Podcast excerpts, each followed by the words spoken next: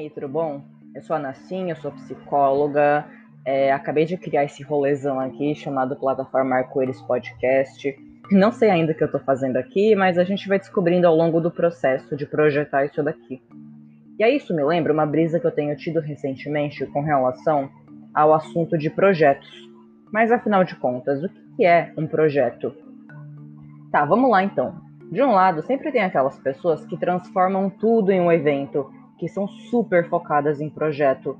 Tudo vira uma lista, tudo vira dever, ao ponto de a lista de fazer o rolê ser mais rolezão do que o próprio rolê. E cá entre nós, né? Se você não conhece uma dessas pessoas, provavelmente você é ela. De outro lado, tem aquela galera que pega o lance do Deixa a Vida Me Levar daquele pagodeiro que a gente gosta e acaba transformando isso em um chavão para descompromisso com si mesmo e descompromisso com a vida, né? E bom, no final, é, eu acho que todos nós temos um pouquinho de cada um deles na gente. Mas seja pra galera que pende mais pro lado frito ou pra galera que pende mais pro lado foda-se, acho que em ambos os lados a gente acaba perdendo o lado humano do que deveria ser a questão dos projetos. Tem um carinha bem miga chamado Marx Karl Marx que ele desenvolveu um método da gente reproduzir no pensamento a realidade. Esse método chama materialismo histórico dialético. Ele está no pensamento, ele está na história, ele está na, na, na, natureza, ele está em tudo. Se um dia esse podcast acabar realmente indo para frente ou não, eu faço um episódio sobre materialismo histórico dialético, mas vamos focar no que a gente tem por hora, tá bom? Então tá, bora lá através desse método, é, a gente pode pensar que o lance da humanização, que é o processo de nos tornarmos humanos, afinal a gente não nasceu pronta, né? Esse processo de humanização, ele foi processo histórico da humanidade. E é um processo que se repete tanto em diferentes momentos dessa história da humanidade, como também em diferentes momentos da nossa história de vida. Daí tá, o que, que esse rolê todo aí do, do Marx, do materialismo histórico dialético tem a ver com o projeto?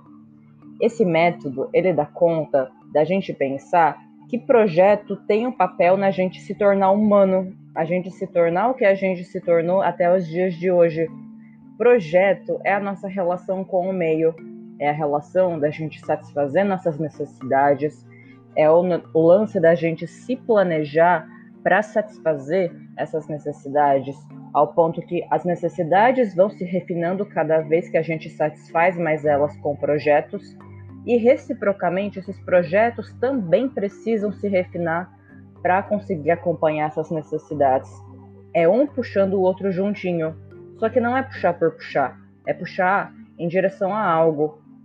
Ou seja, eu entendo aqui que projeto é uma coisa que ajuda a gente a se orientar com intencionalidade, com consciência da finalidade das coisas e do porquê que elas existem na nossa vida, do porquê a gente faz o que a gente faz, do porquê a gente deseja o que a gente deseja. Vou dar um exemplo aqui para ficar mais fácil. O tal da gente sempre se pressionar ou não, mas muitos de nós nos pressionamos de estudar e trabalhar muito para ser alguém na vida. Esse lance do lutar para ser alguém na vida pode ser uma coisa super mobilizadora para dar propósito para nossa vida e etc. Mas também pode acabar sendo um grande terror, pode acabar sendo é, uma brisa muito errada, né? O que, que seria esse tal do ser alguém na vida? A gente acabar trabalhando para lutar para ser bem sucedido, para ter uma vida digna, para ser feliz, essas coisas todas que todo mundo quer, né? Só que daí o que, que vai acontecendo? Ao longo do caminho, a gente vai mudando os meios de busca desse tal do conseguir ser alguém na vida. A gente vai mudando os meios de realizar o fim desse lance, seja porque a gente recebeu de cima para baixo normas do que seja ser alguém, jeitos super encaixotados, super normatizados do que seja ser alguém na vida, ou também porque a gente não está consciente dessa expectativa que a gente internalizou. A gente nem sabe direito o que é esse lance do ser alguém na vida, mas a gente sabe que a gente tem que fazer isso porque todo mundo faz, assim que foi, assim sempre será e pronto. Ou também porque a gente se compara demais com os outros. Se tá todo mundo fazendo isso, quem sou eu para fazer diferente, afinal de contas, né? Ou seja, a gente vai de diferentes formas sempre pegando projetos alheios a gente mesmo. É, ou seja, a gente faz projetos que não são nossos, logo não são projetos é, no verdadeiro sentido da palavra.